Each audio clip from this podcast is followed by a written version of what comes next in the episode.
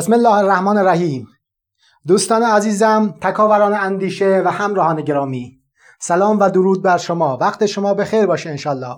در هر کجای ایران و جهان که صدای منو میشنوید امیدوارم که لحظاتتون مثل همیشه نورانی باشه زندگی بر وفق مرادتون باشه و خدا در همه حال دستش در دست شما باشه و از زندگی لذت ببرید. دکتر سعیدی هستم در جلسه 34 از کانال NLP Life در خدمت شما بزرگواران مسیر رو ادامه میدیم. انشالله که آموخته هایی که تا حالا با هم داشتیم در زندگیمون پیاده کرده باشیم جاری و ساری شده باشه و میوه های زیبای این تفکر رو الان شروع کرده باشیم که بچینیم. دوستان خوب و عزیزم تمرینات، تکلیف ها، تکنیک ها و مسائلی که در کانال تا الان گفته شده و کسایی که توی این مسیر حرکت کردن گاهن پیغام هایی از موفقیت های زیبای دوستان به من می‌رسه که واقعا لذت می‌برم. برخی از دوستان از دستاوردهای خودشون توی این 7 ماه گذشته میگن الان تقریبا میشه گفت نزدیک به ده یازده ماهی که بنده در خدمت شما هستم. تو این 7 ماهی که با همدیگه داریم مسیر رو طی کنیم دوستانی نتایج بسیار زیبایی گرفتن. گاهن برای من ایمیل می‌کنن و واقعا لذت بخشه و من به شعف میام و هدفم همین بوده. هدف من موفقیت و لذت بردن و به جایگاه خوب رسیدن هموطنان عزیزمه. پس هر موفقیت شما منم خودم رو در اون شریک می‌دونم. از موفقیت شما هم لذت می‌برم. در جلسات گذشته موضوعاتی رو در ارتباط با NLP و مهندسی ذهن انسان موجود به نام انسان با هم بررسی کردیم و گفتیم که این دردانه آفرینش چقدر انعطاف داره در برابر برنامه‌ریزی و چقدر منابع زیبایی در این موجود زیبا و گرانبها قرار داره و ما اگه آگاه بشیم به توانمندی های موجودی به نام انسان و توانمندی های خودمون آسمان رو سقف میشکافیم واقعا و عدم موفقیت در زندگی چیزی برای موجودی به نام انسان مفهوم پیدا نمی‌کنه. هر آن چیزی که در زندگی بر ما حادث میشه از نوع اجرای فرایندهایی که ما در زندگی خودمون اجرا می‌کنیم. و اگر اینها احیانا مشکلی داره و مسئله در اینها هست مسئله در اجرای بد ماست. وگرنه از صفر تا صد تمام پدیدارها در حوزه اختیار ماست و ما بر برابر سرنوشت خودمون مسئولیم. خدمت دوستان عزیزم در جلسات قبلی کسایی که جدیدن به کانال میپیوندن جدیدن فایل ها رو گوش می‌کنن حتما حتما باید برن از اول گوش بکنن. هیچ مسیر دیگری وجود نداره و حتما باید از اول گوش بکنن. نه یک بار بلکه چند بار باید جلسات رو گوش بکنن یادداشت برداری بکنن مدل سازی بکنن. من تمام تاکیدم در این کانال. مبتنی بر مدل سازی دوست از زمان NLP علم مهندسی تعالی انسانی. مدل سازی مدل های بهینه تفکر مدل های بهینه زندگی و مدل های بهینه نرم افزارهای زمیر ناخودآگاه برای دستیابی به نتایج شگرف دوستان زیبای من. خب در این جلسه من موضوع دیگری را در خدمت دوستان خواهم بود. به نام چی؟ Universal Mind یا ذهن جهانی از منظر NLP دوستان عزیز من باید الان به بلوغ کافی در ادراک NLP رسیده باشد که من بتونم موضوعات فربهتر و زیباتر و کاربردیتری را کم کم با هم دیگه مطرح بکنیم. اما اگه دوستان زیبای من یادشون باشه من تاکیدات وافری بر سینمای ذهن و جایگاه های ادراکی داشتم. یعنی جایگاه ادراکی شماره یک تا پنج و سینمای ذهن. اگه کسایی تمرین نکردن حتما باید برن برگردن تمرین بکنن. مسلط بشن تا مفهوم کاربردی مفاهیم جدیدی که خدمتتون میگم رو بتونن در زندگی خودشون چیکار بکنن؟ جاری بکنن. اما داستان چی عزیزان دل من؟ اگر خاطرتون باشه ما گفتیم که یک سوپر بایو کامپیوتری هستیم که باید بلد باشیم این super bio computer رو چکار کنیم؟ program بکنیم. برای چی؟ برای افقهای بلند. چطوری؟ کلی از تکنیک ها رو گفتم کلی دیگه از اونها هم باقی مونده. با همون تکنیک هایی که یاد گرفتید باید programming تون رو آغاز کرده باشید. چطور بیاندیشید و چطور احساس کنید. اگه شما امروز نمی‌تونید احساسات خودتون رو manipulate کنید دستکاری کنید اونا رو در که می‌خواد هدایت بکنید شما هنوز پس مسائل رو خوب نگرفتید. اگه امروز شما نمی‌توانید برخی از فرایندهای ذهن خودتون رو متوقف کنید فرایند حسادت رو فرایند رقابت رو فرایند کینه را نمی‌تونید متوقف کنید اصطلاحا drag and drop اینا رو مثل فرایندهای موبایل خودتون نرم افزارهای موبایل خودتون اصطلاحا kill کنید اینا رو disable کنید غیر فعال کنید پس آموزه ها رو خوب نیاموختید نیاز به کار بیشتری دارید. امروز موضوعی که می‌خوام به شما بگم موضوع یک مقداری مغلقتر و دشوارتر عزیزان زیبای من. و من انتظار دارم شما با اندکی تدبر اندیشه و ژرفنگری این موضوع رو هم مثل بقیه به جمع آموخته های نورانی خودتون داشته باشید و فرایند نورکاری که من عاشقش هستم شما هم عاشق تر بشید. داستان امروز چیه؟ ببینید دوستان عزیز من خیلی از سوالات خیلی از مسائل خیلی از چالش هایی که بشر امروز باش مواجهه. مثلا دوستی در ارتباط با زمینه کاری خودش مشکل داره در زمینه اشتغال مشکل داره در زمینه مسائلی رو داره در مختصات یک انسان با اجتماعی که درش زندگی می‌کنه. اگر ما کل نظام هستی رو به عنوان یک ذهن یک پارچه بگیریم بهش میگیم universal mind مگه ما یاد نگرفته بودیم که ذهن خودمون رو program بکنیم؟ درسته؟ خب از امروز یه گام جدید داریم.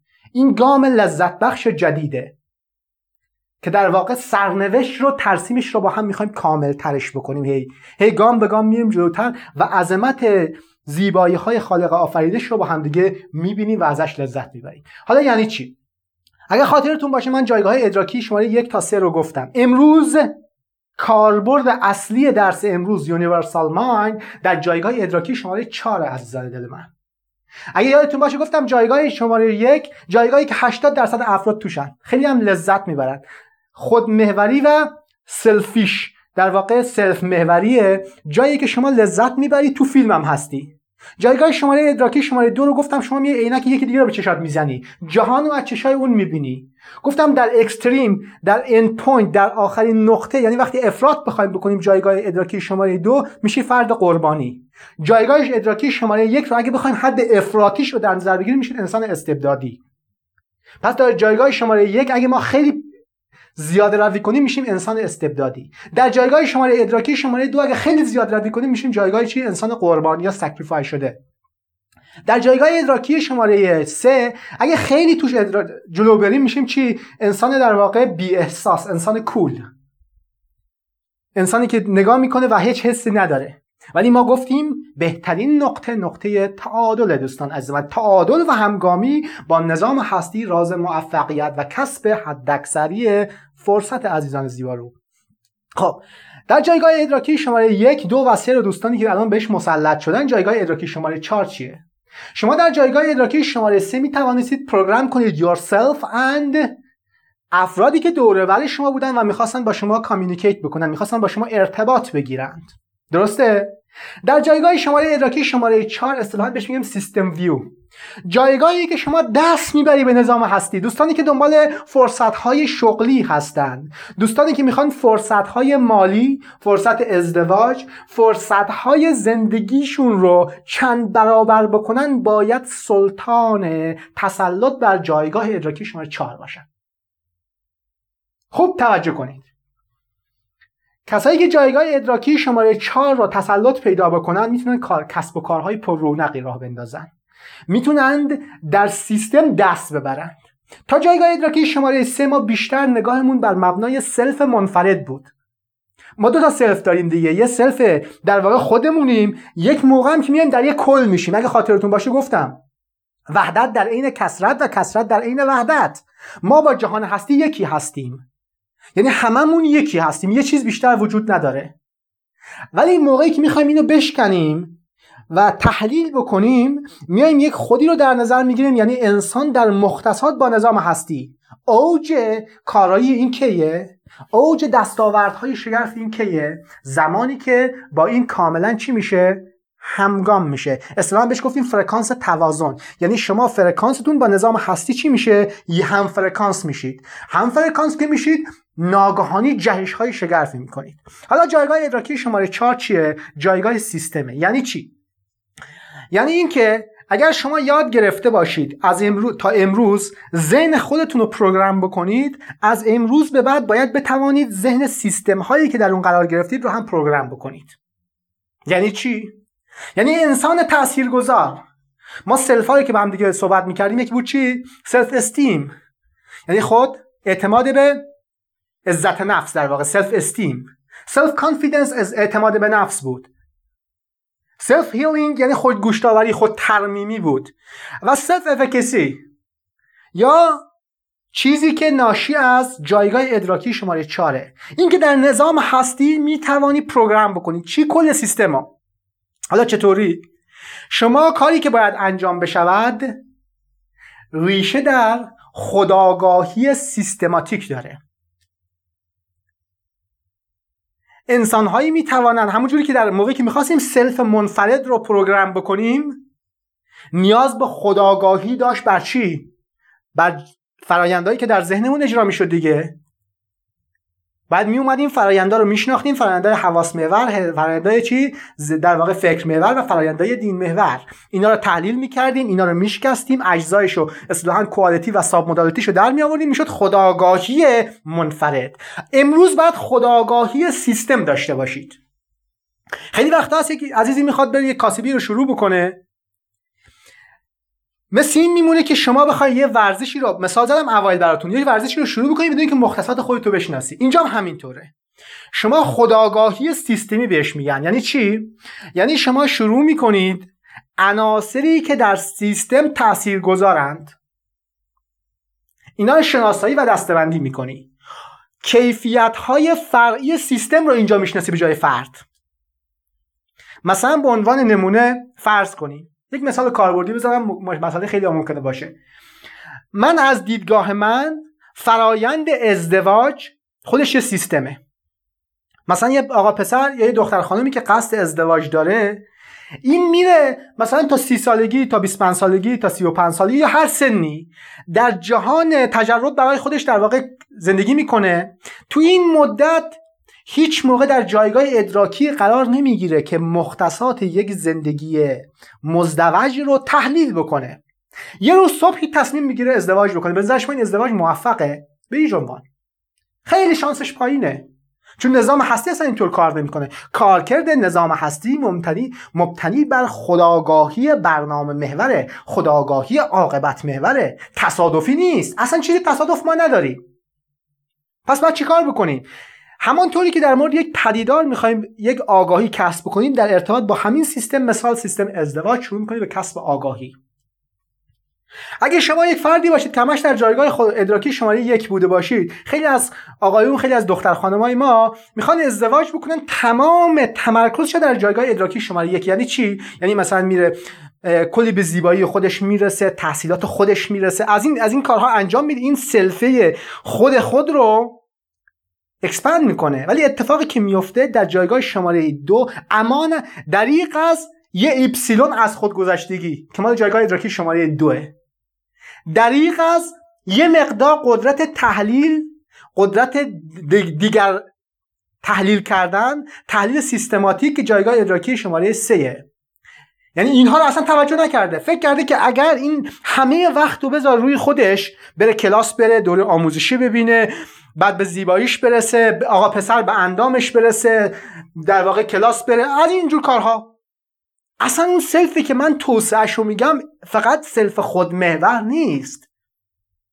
self ی که من دنبالش هستم در پنج تا جایگاه ادراکی. یک انسان تحلیلگر یک انسان اندیشمند یک انسان بصیر یک انسان خوددار یک انسان ایثارگر یک انسان عاشق یک انسان با احساس یک انسان خردمند.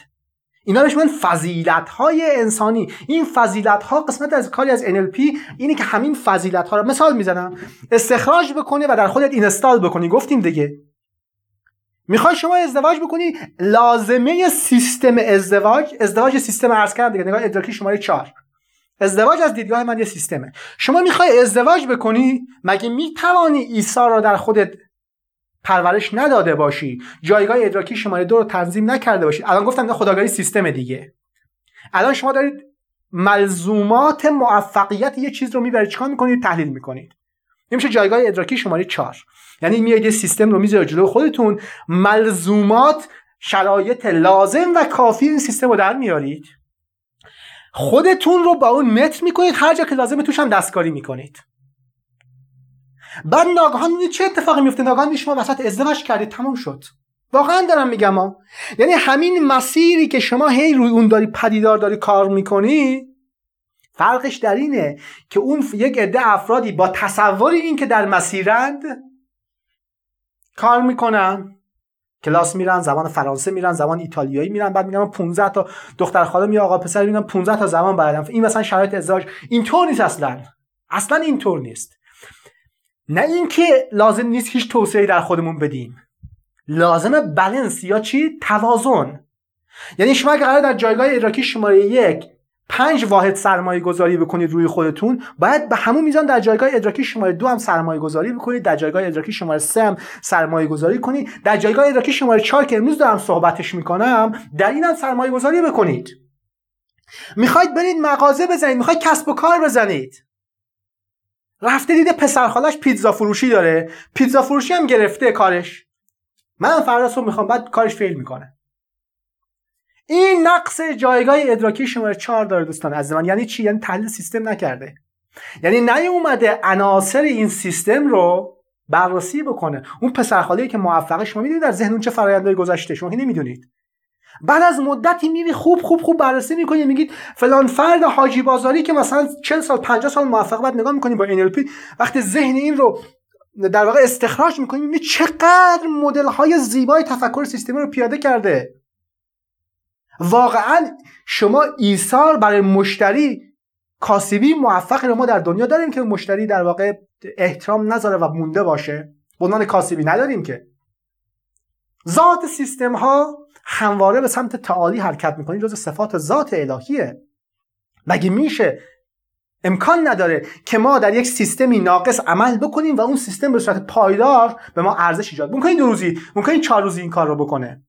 پس دوستان عزیز من کاری که باید انجام بدیم مختصات اون سیستم رو میریم استخراج می‌کنیم در جایگاه ادراکی شماره 4 بعد از این که اینو در آوردیم حالا چطور استخراج می‌کنیم؟ اصطلاحا feature development یا توسعه در واقع یکی به یکی عناصرشو. همین مثال ازدواج چون خیلی از دوستان و کسایی که در کانال هستن در این مورد سالات زیادی رو میفرستن.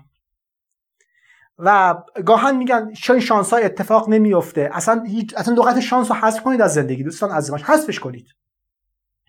شما سلطان طراحان سرنوشت هستید. بروید ببینید خودتون تحلیل بکنید در جایگاه ادراکی شماره یک دو سه چهار. بعد می‌بینید که ملزومات ازدواج چیه؟ یه سیستم ازدواج محور طراحی کنید. بعد ناگهان می‌بینید که به شما زیبایی ها رو میارن. اصلا مستقل از نظام هستی. پس کاری که باید اتفاق بیفته در جایگاه ادراکی شماره 4 ویژگی های اون سیستم رو لیست می‌کنیم و کوالیتی و ساب مدالیتی هاشو در میاریم. اگه خاطرتون باشه ما کوالیتی ها و ساب مدالیتی ها رو یا کیفیت های فرعی و اصلی کیفیت های فرعی و اصلی رو در ارتباط با ورودی های حواس محور گفتیم دیگه. اینها میشه ورودی های سیستمی. خب دقت کنید اگه می‌خواید یه سیستم رو تحلیل بکنید ورودی های این سیستم رو بر مبنای کیفیت های فرعی و اصلی تحلیل کنید. بعد برید ببینید کدوم رو شما تامین نکردید. ببینید کدوم رو تامین نکردید خیلی مسئله ساده است. می‌خواید کاسبی ایجاد بکنید ببینید کدوم رو پیش, پیش نیازه. گاهی وقتا هست شما میرید یه سیستمی رو ما میریم یه سیستمی رو ایجاد می‌کنیم بدون پیش نیازهاش. تحلیلم نکردیم. تا الان داشتیم برای خودمون سوت می‌زدیم. یه مسیر دیگه ای رو می‌رفتیم. امروز یه چیزی رو یه جای دیدیم میایم راه میندازیم. گاهی وقتا هست اون سیستم به شما زمان کافی رو میده تا شما بتونید عناصر اون رو تحلیل بکنید. یعنی زود سیستم فیل نمی‌کنه. گاهی اوقات از این فرصت داده نمیشه. پس میزان حساسیت سیستم ها به شرایط اولیهشون هم باید در نظر بگیرید. برخی از سیستم ها هستن که خیلی زود اگه شما عناصر این رو درست تحلیل نکنید خیلی زود به شکست می انجامه برخی سیستم ها یکم دیرتر. پس در هر سیستمی می‌خواید نتیجه بگیرید. هر نتیجه ای که می‌خواید از نظام هستی در جایگاه سیستم ها بگیرید. حالا من فرضمون بر اینه که شما یک انسان زیبای توسعه یافته در جایگاه ادراکی یک تا سه شدید. امروز در جایگاه شماره ادراکی 4 می‌خواید سری اتفاقات رو در نظام کلان دستکاری کنید دیگه. می‌خواید برید تو سیستم ها دستکاری کنید. می‌خواید شانس ازدواجتون رو شانس موفقیت در یک کسب و کاریتون رو شانس هر چیزی که می‌خواید هر خواسته زیبایی که داری شانسش رو در محیط بیرون افزایش بدید. اینجا میشه چی؟ جایگاه ادراکی شماره 4 ولی یک جایگاه ادراکی شماره 3 رو تقویت نکرده باشید اصلا نمی‌تونید این کارو بکنید. اگر این کار رو انجام بدید بسیار بسیار توش خطا داره. فکر می‌کنید که انجام دادید. پس دوستان عزیز من در جایگاه ادراکی شماره 4 به عنوان جایگاه سیستمی شما می‌تونید نتایج شگرفی داشته باشید. اجزا و بخش های ریزی این رو انشاءالله در جلسات بعدی باز با مثال های بیشتری خدمت شما دوستان زیبایم بیان خواهم کرد. انتهای جلسه 34 خدا یار و نگهدارتون باشه. خدا حافظ و نگهدار.